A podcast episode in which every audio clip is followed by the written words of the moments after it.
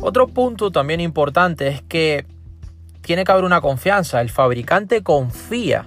Si hay intermediarios, es decir, en el supuesto de que los haya, el, el fabricante tiene que confiar en el intermediario. Es decir, los intermediarios, tanto mayoristas como minoristas, tienen que tener eh, un amplio stock.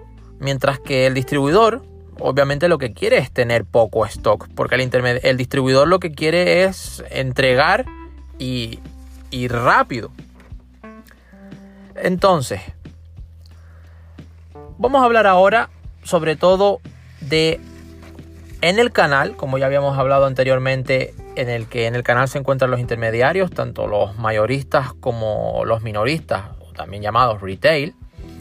Vamos a hablar de algunos detalles, de algunas especificaciones para que entiendas qué quiere decir mejor cuando hablamos de mayorista o cuando hablamos de minoristas o retail.